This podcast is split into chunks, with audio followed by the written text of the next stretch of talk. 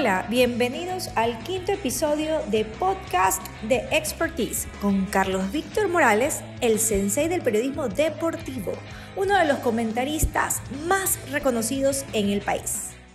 Hola, bienvenidos a Expertise. En este programa nos renovamos constantemente y esta nueva entrega no es la excepción. A lo largo de la primera temporada hablamos de política, turismo y economía. Ahora es el turno del periodismo deportivo, junto a un invitado que representa la experiencia y la constancia. Aldo Estracuzzi y Gloria Egas en esta ocasión. Gracias, Aldo. Un sueño y una pasión de ser periodista deportivo lo ha llevado a convertirse en un gran referente de este ámbito. Con amor y dedicación ha cumplido cada una de sus metas y actualmente es uno de los comentaristas más reconocidos del país. El deporte corre por sus venas, ya que se crió en un barrio donde el fútbol se respiraba.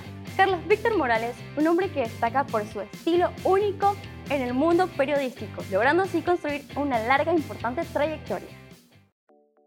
Carlos Víctor Morales, a sus sesenta y tres años, es un referente del periodismo deportivo ecuatoriano con una amplia trayectoria en medios escritos, radio y televisión, y actualmente forma parte del staff de Radio Caravana y Gol T V, además de incursionar en programas propios en plataformas digitales. El popular Chino Morales no inicia su día muy temprano, pero sí trabaja y disfruta del deporte hasta muy tarde en la noche, en especial cuando se juega algún gran slam de tenis. Estudió ingeniería química, pero su pasión por el deporte lo llevó a los medios de comunicación, iniciando, como él mismo dice, cargando cables en la extinta Radio Bolívar, para después incursionar en la prensa escrita y dar el salto a la televisión, en la que debutó en el programa deportivo Tiro Libre de Ecuavisa. En un mundo tan cambiante, supo reinventarse para mantenerse actualizado, generando contenido en redes sociales. Hola, hola. Hola. Hola, ¿cómo está? Bienvenido, Carlos Víctor. Muchas gracias por la invitación, aquí estamos. De nada, tome asiento, por favor. Gracias. Bienvenido, Carlos Víctor. Es un gusto tenerlo junto a nosotros en esta oportunidad para compartir sus conocimientos a lo largo de su carrera periodística. Muchas gracias, Aldo, muchas gracias, Gloria, y muchas gracias a todos los que siguen este programa y gustoso de estar aquí compartiendo con ustedes. Es un honor tenerlo junto a nosotros y poder compartir con el sensei del periodismo deportivo, ¿ah? Por favor, no es cualquier invitado. Y estamos muy intrigados de poder conocer no solo su vida profesional, sino también personal. Cuéntenos, ¿cómo se siente el día de hoy ya que va a poder influenciar a jóvenes periodistas? La verdad, bien. A mí me gusta hablar y compartir lo mucho o poco que sé con, con la gente joven. Yo creo mucho en la juventud. Todos mis años de trabajo en el que ya me ha tocado dirigir grupos, conformarlos y tener libertad para elegir mi equipo de colaboradores, más del ochenta por ciento son jóvenes. Y en los medios en que he estado, en las radios especialmente, he buscado gente joven que tenga vocación por esto, que le guste esto, que disfrute esto y que quiera aprender y conocer más, porque este es un aprendizaje permanente, de día a día. No todo te lo da la tecnología, hay cosas que uno tiene que también ir implementando y todo te tiene que terminar en lo que queremos, un producto final que se llame un buen comunicador. Hablando de lo que ha sido su trayectoria, sensei, hablemos de la parte inicial. ¿Cómo fueron sus primeras jornadas de coberturas en cuanto a los entrenamientos de los equipos de fútbol? Ningún comienzo es sencillo, todo cuesta, eh, nada, nada se lo logra Eh, con, con facilidad, hay que pasar procesos, etapas, ciclos. Ahí me tocó la primera cobertura televisiva, hacerla para Teleamazonas, antes se llamaba Canal cinco Guayaquil.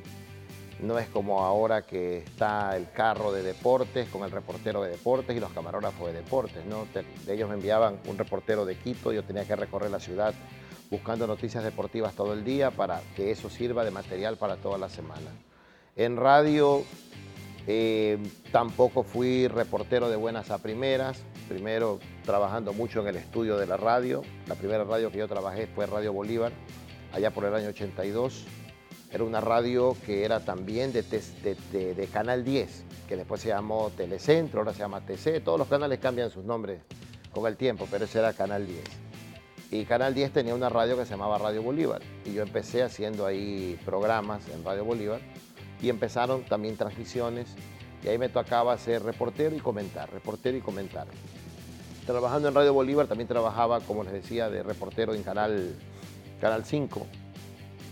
Y se dio la oportunidad para que me escuchen y me vean haciendo est esto, esta actividad la gente de Radio C R E. Y C R E, hasta ahora lo recuerdo con orgullo, me llamó el dueño de la radio, que en paz descanse, Rafael Guerrero Valenzuela, para decirme, hey joven, a usted lo he visto, lo he seguido, quiero que venga a mi radio a hablar conmigo, ta, ta, ta. Fui a hablar y era como que te esté llamando la selección de Ecuador, porque era la radio número uno del país, donde estaban los monstruos del periodismo, como Aristides Castro Rodríguez, Petronio Salazar, Ricardo Chacón García, eh, Manuel Cun Ramírez, Marcos Hidalgo Andrade, y yo era un muchachito que llegaba a buscar una oportunidad de trabajo, y llamado por el dueño. Y las oportunidades se, se fueron dando, porque Rafael Guerrero creo que le, le tuvo tanta fe, que dijo, aquí hay un buen material para que esto crezca y produzca. Y empecé leyendo noticias. Mi hora de entrada a la radio era cinco de la mañana. Y trabajaba hasta las nueve de la noche. Bastante extenso el horario. Dura, eh, pero aprendí. Yo quería ir a aprender. Eh, era soltero, vivía con mis padres. Mis padres me apoyaban en toda esa, en esa parte, pero, pero yo quería seguir aprendiendo. Y así se fueron dando las oportunidades. ¿Sabes qué? Ya está listo, mándalo al reportero de cancha. A los partidos, es, nunca, nunca me tocaba Guayaquil. Me mandaban que a Puerto Viejo, que a Machala, que a Manta, que a Cuenca. Era mucho más trabajo que cuando te quedas acá. Pero así había que empezar, hasta que se fueron dando las oportunidades y, y la chance de ir creciendo profesionalmente se presentó y ya queda en uno aprovecharla. Queda en uno. Todo, yo siempre digo que todo depende de tu, de tu deseo de crecer. Los fines de semana son los días menos disponibles para un periodista deportivo porque los partidos se suelen realizar en este tiempo. ¿Cómo es la preparación detrás de un partido, Sensei?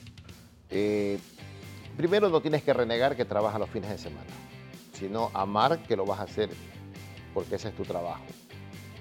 Eh, el, el periodismo deportivo, en este caso, ofrece algo. A la gente que trabaja de lunes a viernes y descansa sábado y domingo, los que los entretenemos somos nosotros. A nosotros, nosotros más allá de que hagamos periodismo deportivo o comentarios deportivos, que es mi caso, eh, ofrecemos entretenimiento. Y el entretenimiento se llama fútbol y uno tiene que, trabajando en eso, eh, llevar ese entretenimiento. Y para eso uno tiene que prepararse. Yo soy una persona temático de la organización. Yo creo mucho en el orden. Para mí sin orden no se consigue nada. Yo mi día lo planifico un día antes, ya sé qué tengo que hacer, a qué hora, dónde, con quién. Eh, igual mi semana. Soy muy exigente con los medios que me invitan a trabajar y me contratan.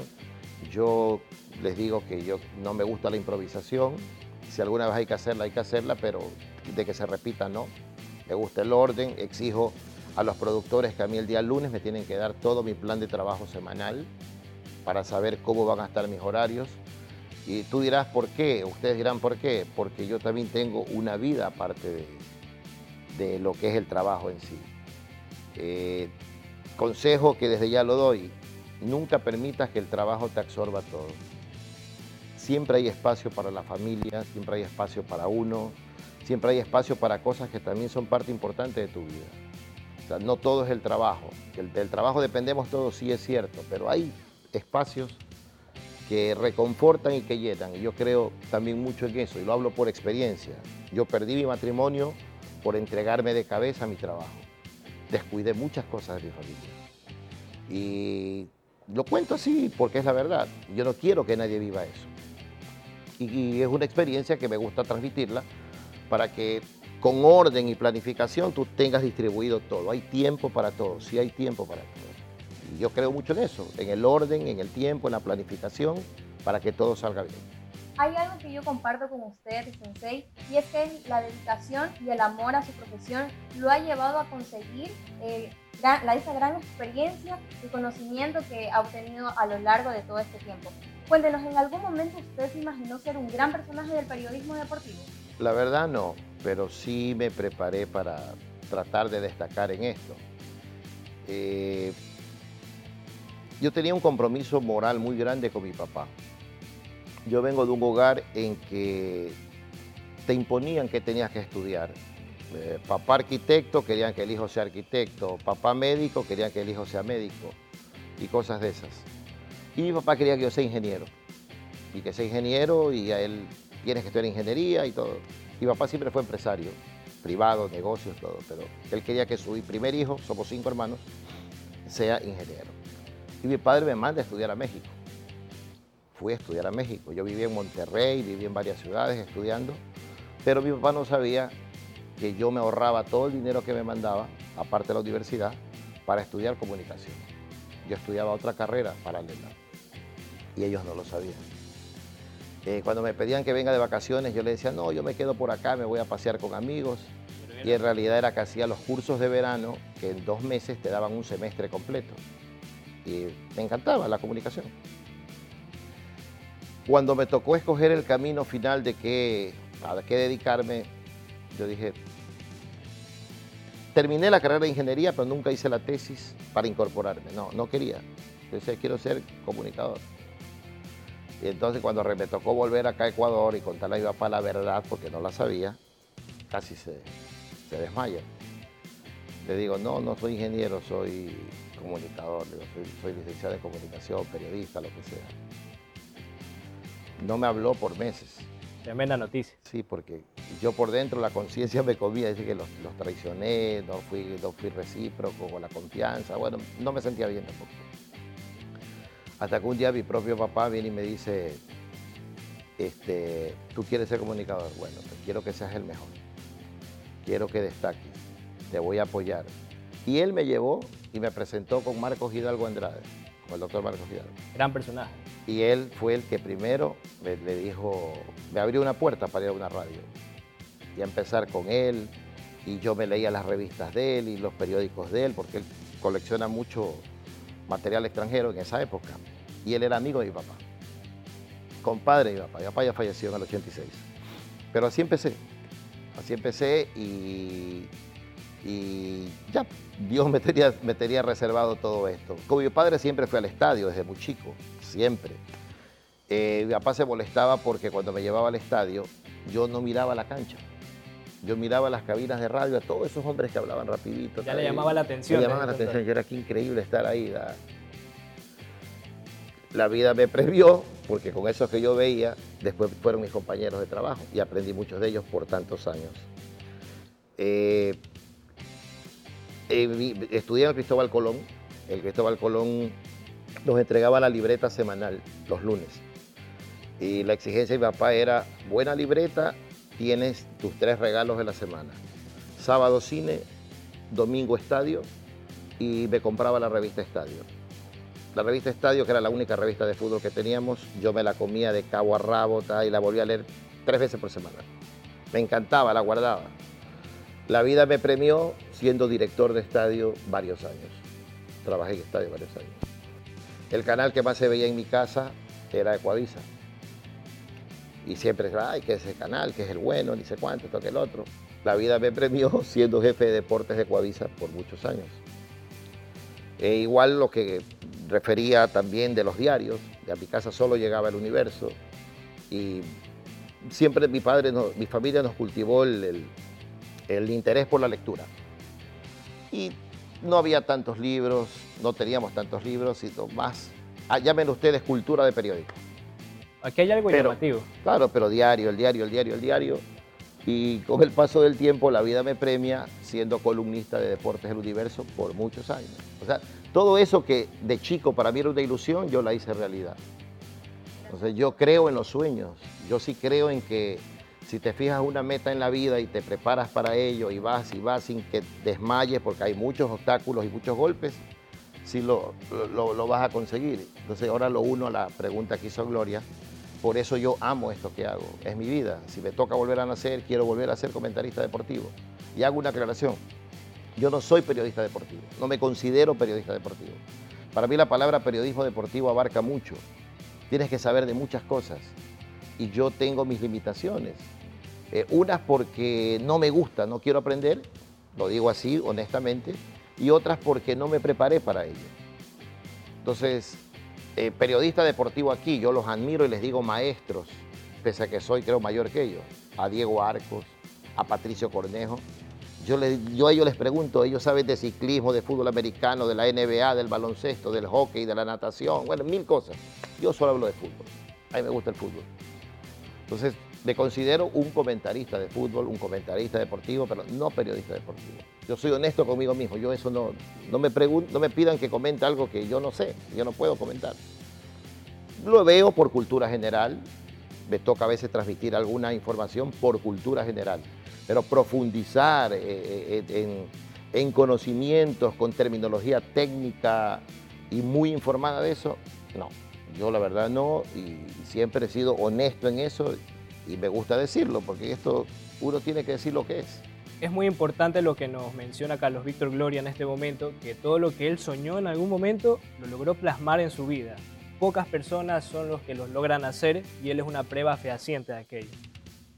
Así es, y la verdad es que para nosotros nos llena como de bastante energía y para poder cumplir nuestros sueños, porque hay algunos que se quedan como que solo lo que le dice el papá y no cumplen con lo que realmente está en tu corazón. Claro, y esos sueños que conté, que se hicieron realidad gracias a Dios, son los sueños profesionales. En los personales uno también tiene sueños, pero a veces son más difíciles de cumplir. Eh, pero igual Dios me premió con cuatro hijos espectaculares y para mí eso ya es mi lotería de toda la vida. Qué bueno. Y ahora vamos a nuestro segmento Desafíos. Perfecto, y para quienes se han ido conectando a nuestro programa de Expertise, no se olviden de seguirnos en nuestras redes sociales que están aquí en pantalla. Antes de comenzar con nuestro segmento de desafíos, quiero contarles que la Universidad Ecotec cuenta con tres campus, Huantán Camarengo, Vía La Costa y San Borondón, en donde nos encontramos en este momento. Estás preparado para empezar tu carrera, porque sabes que para cumplir tus objetivos y superar tus retos necesitas ser un profesional. Estás listo para asumir tu futuro, porque solo la perfección que se alcanza con sacrificios logrará tu desarrollo. En Ecotec te damos las mejores herramientas para que logres tus metas y estés a la altura de las oportunidades, porque esta carrera la ganas tú. Obtén tu certificación europea emitida por la Escuela de Negocios y Dirección de Madrid, España, e internacionaliza tus oportunidades. En este segmento lo que buscamos es resaltar los desafíos que han tenido que pasar nuestros invitados. Y Carlos Víctor no es la excepción. Vamos al desafío, listo, para afrontarlo. A la carga entonces. ¿Qué fue lo más complicado de trabajar en radio y en televisión? A mí no tanto complicado, pero busqué de que nunca las, las dos partes se afecten. Y a veces no es sencillo hacer de que los, coordinar los horarios para que poder cumplir con uno, poder cumplir con el otro, no, no haciendo que la balanza se incline para lo más importante lo hago con uno y lo menos importante lo hago con otro. Entonces siempre trato de conciliar eh, los horarios para que ambas, ambas, eh, ambos trabajos, donde uno tiene que ser recíproco con la confianza y responsabilidad que le dan, eh, tengan eh, un óptimo resultado. Yéndonos a nuestra actualidad, la pandemia nos ha afectado a todos. Yo quisiera saber cómo ha impactado en su trabajo. Debo reconocer que el impacto se dio en, más en lo económico que en lo laboral. Siempre me ha, me ha gustado trabajar en varios frentes, organizándome en mis horarios. Cuando se vino la pandemia, que fue un dieciséis de marzo, el día que nunca lo voy a olvidar porque ese día nacía mi tercera nieta, que nunca pude verla sino tres meses después porque se hospitalizó mi hija y ya hubo las restricciones que todos conocemos. Ese dieciséis de marzo yo trabajaba en Gol T V, en Radio Caravana, dirigía el programa deportivo de Ecuavisa a la medianoche y, escribí, y escribía para Diario Super. Eh, Diario Super vengo escribiendo hace catorce años. Hoy sigo trabajando en Gol T V, sigo trabajando en Radio Caravana, sigo escribiendo para Diario Super, pero Ecuavisa cerró toda su programación nocturna, Telemundo, Estadio T V, de la que yo era parte. Entonces, ahí te, les digo, me afectó mucho. Eh, y luego, la, eso en la parte laboral, en la parte económica, todas las empresas se afectaron y se vieron obligados a reajustes, A, a, a restricciones en la parte económica y también en eso no, no, nos afectamos. Pero como siempre digo, esto yo le tengo fe que va a cambiar, va a mejorar, se va a recomponer, vamos a volver a tener, eh, no digo lo, lo normal que antes vivíamos, pero a mejorar, mejorar las cosas. Y, y gracias a Dios hay salud y hay trabajo, o sea, peor es no tener nada. Así que no, tampoco lo quiero ver con, con lamento, sino con, con cosas que pasan y que uno tiene que superar. Correcto, hay que tener optimismo, Gloria, sobre todo en estos tiempos. Sí, es, la verdad es que la mayoría de ecuatorianos hemos tenido que pasar por estas dificultades, pero usted es un guerrero que ha logrado salir adelante a pesar de cualquier problema. Carlos Víctor, usted mencionaba que parte de su educación la realizó en el extranjero. En México estudió ingeniería, ya, ya nos contó, y en Estados Unidos cursó dos años inglés. Cuéntenos, ¿qué nos puede destacar eh, de su experiencia estudiando y viviendo fuera del país? Cuando yo vivía en México tenía una hermana que vivía en San Francisco, en California, y me iba a veces a pasar con ella, eh, y ahí fui a aprender inglés, que ya lo había más o menos eh, aprendido en el colegio, porque tuve buenos profesores de inglés en el Cristóbal Colón. Mi padre me matriculó también en el famoso Centro Ecuatoriano Norteamericano para aprender inglés. Eh, tenía que, yo iba solo a clases en la noche, no podía durante el día porque tenía el colegio. El colegio en esa época era clases de siete y treinta de la mañana a una de la tarde y de dos y media de la tarde a cinco de la tarde. Entonces mis clases de inglés eran de siete de la noche a nueve de la noche. Y también aprendí. Pero están teniendo familia en Estados Unidos, que siempre la he tenido. Eh, pasaba con ellos, visitaba a mi hermana, aprendía inglés porque también lo, lo, lo estudiaba y al mismo tiempo trabajaba. Yo, yo era, lo cuento y, lo, y me agrada recordarlo, era repartidor de diarios, cortador de césped, eh, mesero, eh, mensajero. Todo eso. Claro, con amigos nos íbamos y no íbamos a decirle, papá, dame plata, tenemos que trabajar para comer. Y entonces armamos un grupo y vamos y hacíamos de todo. De todo, de todo lo que sanamente podíamos hacer eh, en esa época y nos ayudábamos y nos servía como experiencia de vida.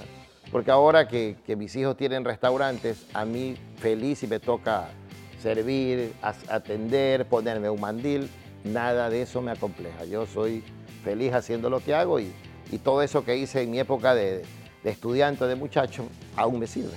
El sensei a todo terreno, entonces. Eh, cuando narra sus partidos, lo hace de una manera única. La siguiente pregunta es, ¿cómo puede llegar al público con los comentarios sin que los tecnicismos lo tornen aburrido? Siendo lo que uno es, expresándolo con naturalidad, con convicción, con conocimiento. Yo les digo siempre a los chicos cuando van a empezar en radio o en televisión, para empezar, cuando empiezas, habla lo necesario, no hables de más. En radio se nota, en televisión te quema, habla lo necesario. Si vas aprendiendo más y estás seguro porque ya te convenciste que lo puedes expresar, dilo. Eh, habla de lo que sabes, eh, dilo con convencimiento, evita las dudas o muletillas porque eso es lo que te va restando credibilidad. O sea, yo con el paso del tiempo lo aprendí y expresarlo de manera natural es... es lo mejor. O sea, les digo a los chicos cuando empiezan esto, olvídense que hay una cámara ahí, conversen como que están en, el, en alguna cafetería, están en una reunión y conversando con naturalidad. Que eso es lo que le llega a la gente porque te muestras cómo eres. Entonces, yo también soy de los que creo que el que escucha radio no está todo el día escuchando la radio. Y el que ve la tele tampoco tiene todo el día para ver tele. Entonces, en ese rato tienes que ir con un lenguaje directo. Evita tanta palabra técnica que el oyente diga, ¿y qué quiso decir? ¿Y qué, qué significa? Suele pasar, ¿no? Oye, ¿qué es que dijo que no le entendí? No, o sea, evita eso. ¿Cómo? Directo. El lenguaje está ahí. O sea, por cultura aprende otras palabras, perfecto, pero tienes que saber a qué público te diriges, al público que te va, te va a atender. Yo, yo me río cuando veo, leo, escucho a los políticos hablar de, de, del P I B, a los... El que vende helados no entiende qué es P I B, el que vende helados quiere saber si hoy tengo para llevarle comida a mi familia o no, hay cosas, cosas de esas. En esa parte he aprendido mucho, pero sé en qué momento utilizarla. En radio y televisión, para mí, ser natural, ser espontáneo, mostrarte cómo eres y con un lenguaje directo y claro, la gente te va primero a creer y luego te va aceptando y eso te va generando respeto, una imagen, un nombre, Eh, o lo que uno termina siendo, una marca. A mí, a mí yo me llamo Carlos, pero ante los medios soy Carlos Víctor. A mí me dicen en casa el chino, o mis amigos de colegio el chino, pero ante los medios soy el sensei. Entonces, uno, uno, uno se tiene que acomodar a todo. Lo importante es que su estilo ya es identificado a lo largo del país y también a nivel internacional, Gloria. Así es. Ah, y decir las cosas por su nombre. Tampoco las maquilles cuando hay que ser directo y claro. Decir las cosas por su nombre, llamarlas por su nombre y no maquillarlas. Frontal. Así es. Y antes de seguir, queremos mencionar que este año la Universidad Ecotec ingresó al ranking mundial Green Metric, que reconoce el compromiso de las universidades con el medio ambiente, ubicándola entre las más sostenibles del mundo y en el top cinco en Ecuador. Adicional a esto, en Ecotec hemos implementado nuestra propia planta solar, la que cuenta con mil ochocientos ochenta y nueve paneles que contribuyen a la reducción del consumo de energía eléctrica. Recordemos que somos una institución carbono neutro. Estás preparado para empezar tu carrera, porque sabes que para cumplir tus objetivos y superar tus retos necesitas ser un profesional. Estás listo para asumir tu futuro, porque solo la perfección que se alcanza con sacrificios logrará tu desarrollo. En Ecotec te damos las mejores herramientas para que logres tus metas y estés a la altura de las oportunidades, porque esta carrera la ganas tú. Obtén tu certificación europea emitida por la Escuela de Negocios y Dirección de Madrid, España, e internacionaliza tus oportunidades. Aquí Carlos Víctor tiene que responder lo primero que se le viene a la cabeza. Sin pensarlo dos veces. Vamos con la primera pregunta. ¿Tiene un horario de trabajo preferido? La noche. La noche en especial. Todos sabemos lo que hemos seguido la trayectoria del Sensei, cuáles son sus programas. Ahora yo me voy a remontar al pasado. ¿Cuál era el castigo que le daba su papá cuando se comportaba mal? Cero estadio, cero cine y cero revistas. Cero todo. Sí. Sí, o sea, cero es que no me, no, me, no me daba permiso para ir al estadio, no me daba permiso para ir al cine y no me compraba mis revistas de fútbol, que era lo que yo le pedía toda la semana. ¿Cuánto tiempo duraba ese castigo, por ejemplo? Una semana, porque era de por la bendita libreta del colegio. O sea, al, al siguiente lunes, si ya mejoraba mis calificaciones, volvía... Era titular como un sí, jugador. Pero a veces me escapaba. Decía que iba a estudiar y me iba al cine, decía que me, teníamos un trabajo de biblioteca, antes nos mandaban mucho a la biblioteca y me iba al estadio. O sea, la verdad que sí, lo, lo, lo, lo hacía también. La verdad es que eso es algo fatal para un amante del fútbol como es usted. Y hablando de fútbol mismo, ¿cuáles son sus tres equipos favoritos internacionales? El Liverpool, el Barcelona de España y el Boca Juniors de Argentina. Equipos con mucha historia, cada uno con mucha historia. Y ahora que hablamos del ámbito internacional, yo quisiera saber alguna anécdota en este ámbito, en la parte internacional. Anécdota de periodística, claro, o, o periodística personal. ¿Alguna cobertura así en el extranjero que haya tenido el Sensei? Es que no sé si contarla como experiencia personal cuando nació mi hijo, porque eh, cuando nace, yo tengo tres hijas mujeres y el menor, el cuarto es, es el varón. Y yo pude haber ido a mi primer mundial de fútbol que fue en México ochenta y seis. Pero en pleno mundial, cuando tenía todo listo para irme, ya acreditado, iba por Diario Meridiano, yo trabajaba para Diario Meridiano y por Radio C R E. Sí, Radio C R E creo que trabajaba también ahí. Este, enferma mi papá, un cáncer fulminante, falleció en pleno mundial, el día que jugaban Brasil-Francia. Total, no me pude ir al mundial.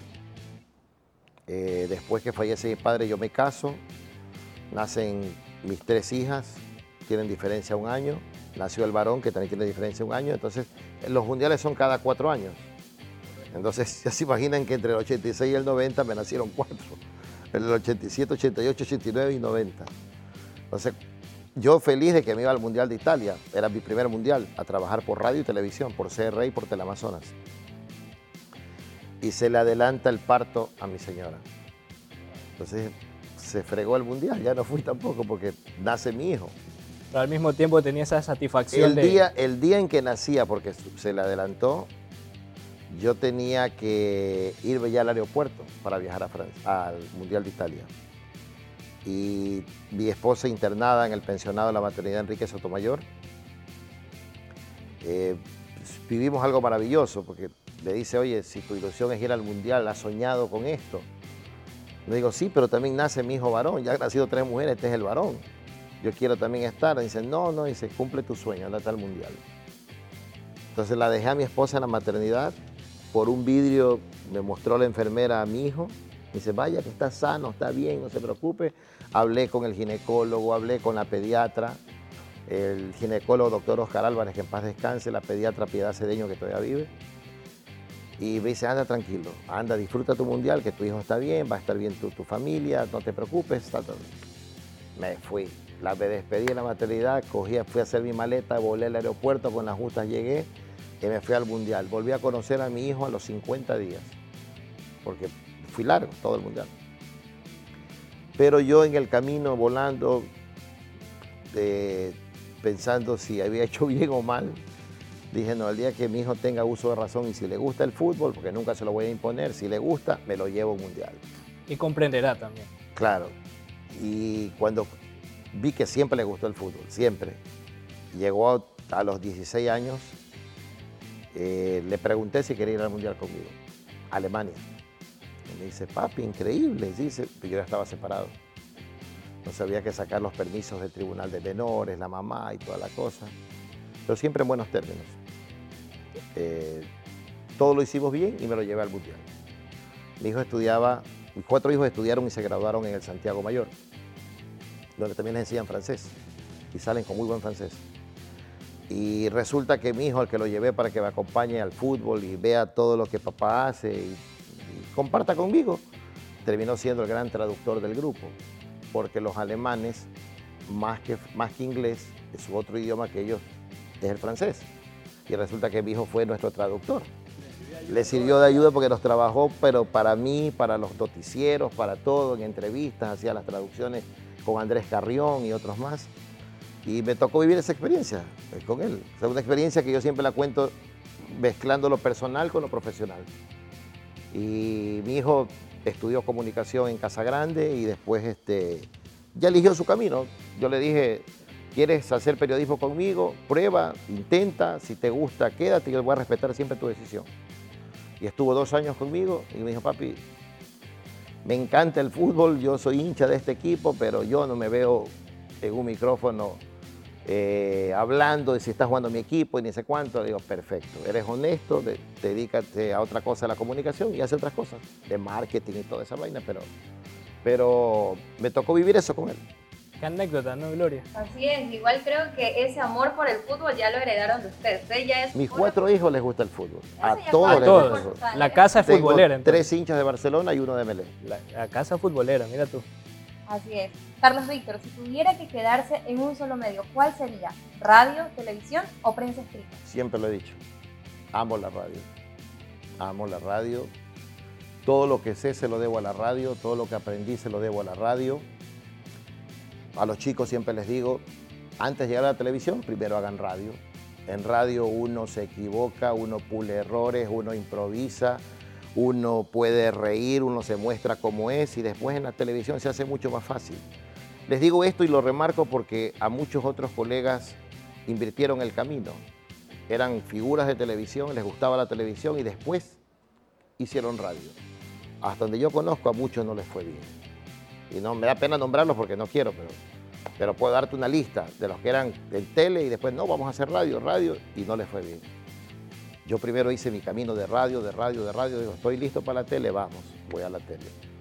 Y, y ese es algo que a mí me apasiona, la radio. La radio soy como soy, sin tanto acartonamiento ni tanto libreto, uno, uno se muestra como es y le llega a la gente.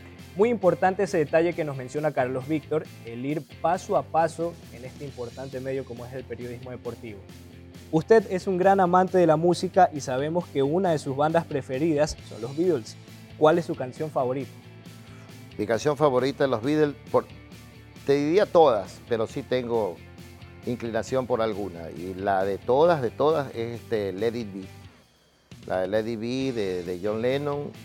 Yo soy devoto de la Virgen María. Mis tres hijas se llaman Carla María, Gloria María, Marta María. Y en esa canción hay pasajes de la letra que él le canta a la Madre María. Y aparte me gusta eso, me gusta su música. Esto va a sonar un poquito duro. Yo les he dicho a mis hijas que el día que yo fallezca, quiero que de fondo musical me pongan los Beatles, pero instrumental, Let It Be. Entonces ese es el compromiso que ellas tienen conmigo. Pero me encanta, me encantan los Beatles, por eso me gusta Liverpool. Y el compromiso que tengo con mi hijo, le digo, oye, si no estás casado todavía, vámonos a Liverpool.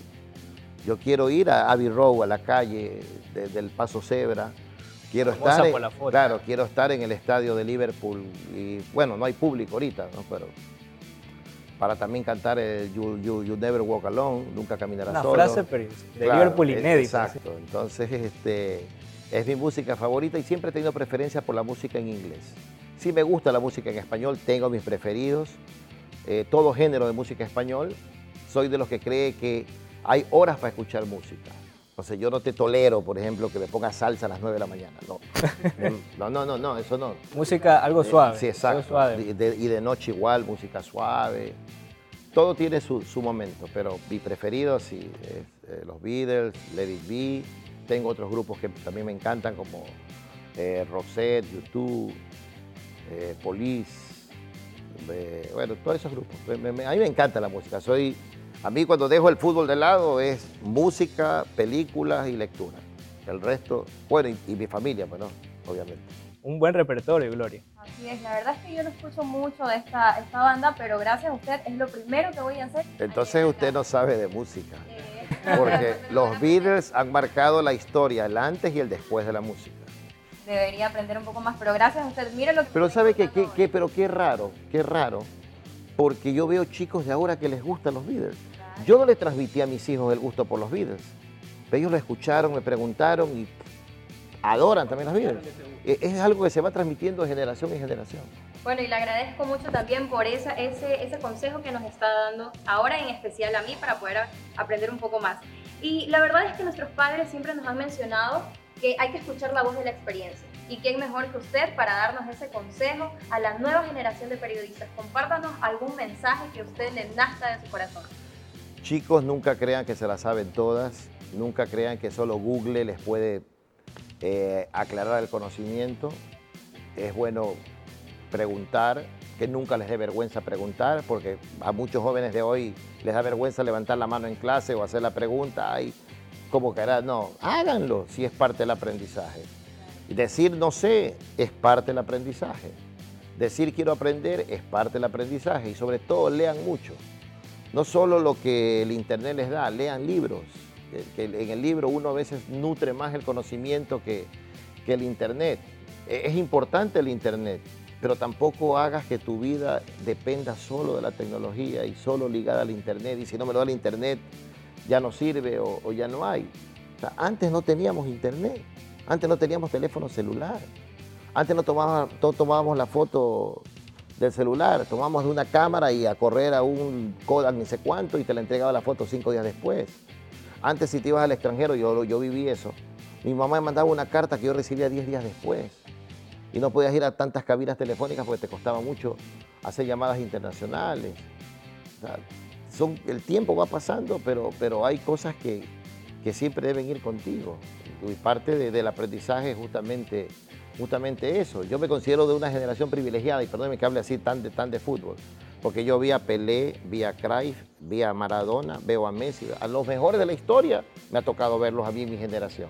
Entonces, ¿cómo no, no, no ser un agradecido de la vida de Dios y de este trabajo bendito que, que me ha dado tanta felicidad? De verdad que es un privilegio, Gloria, eso. Así es, todo, todas las áreas son importantes para un periodista y también el periodismo deportivo, porque a veces los estudiantes se inclinan más, más por otras eh, áreas y el periodismo deportivo es uno de los más importantes según lo que he visto. Pero tienen que hacer algo, lo digo, lo digo por experiencia. Hoy ustedes se dejan atrapar mucho la tecnología y estar solo pendiente del celular, a veces por banalidades. Esa media hora mejor compártela con tu familia, el celular lo puedes revisar después. Que fue lo que pasó a mí, me dejé absorber tanto del fútbol que descuidé tantas cosas, como ahora veo que los chicos se, se dejan atrapar tanto a la tecnología y se descuidan de una buena conversación, de una buena charla, de un buen consejo y cosas de esas. O sea, yo créanme que sin la familia no somos nada, sin la familia no somos nada. El mejor motor que a uno lo puede mover para conseguir cosas en la vida se llama familia. Es la mejor motivación para... para, para para salir adelante. Y si tu trabajo te ha permitido tener una buena posición y gracias a ello formar una linda familia, con mayor razón lo tienes que cuidar. Carlos Víctor, muchísimas gracias por esos consejos que nos ha compartido el día de hoy. La verdad es que en nombre de nuestra universidad queremos agradecerle por todos esos mensajes de un gran experto. Y gracias a ustedes también por seguirnos a lo largo de este programa. Aldo, Recuerden seguirnos en nuestras redes sociales para que no se pierdan Expertise. Si quieres saber más sobre el podcast de Carlos Víctor Morales, no olvides seguir el canal de YouTube de la Universidad Ecotec, el canal de la Facultad de Marketing y Comunicación Tinta Digital y nuestras redes sociales. Además, no te pierdas el sexto episodio con Sebastián Melier, apasionado periodista y editor de la revista de corte político Vistazo.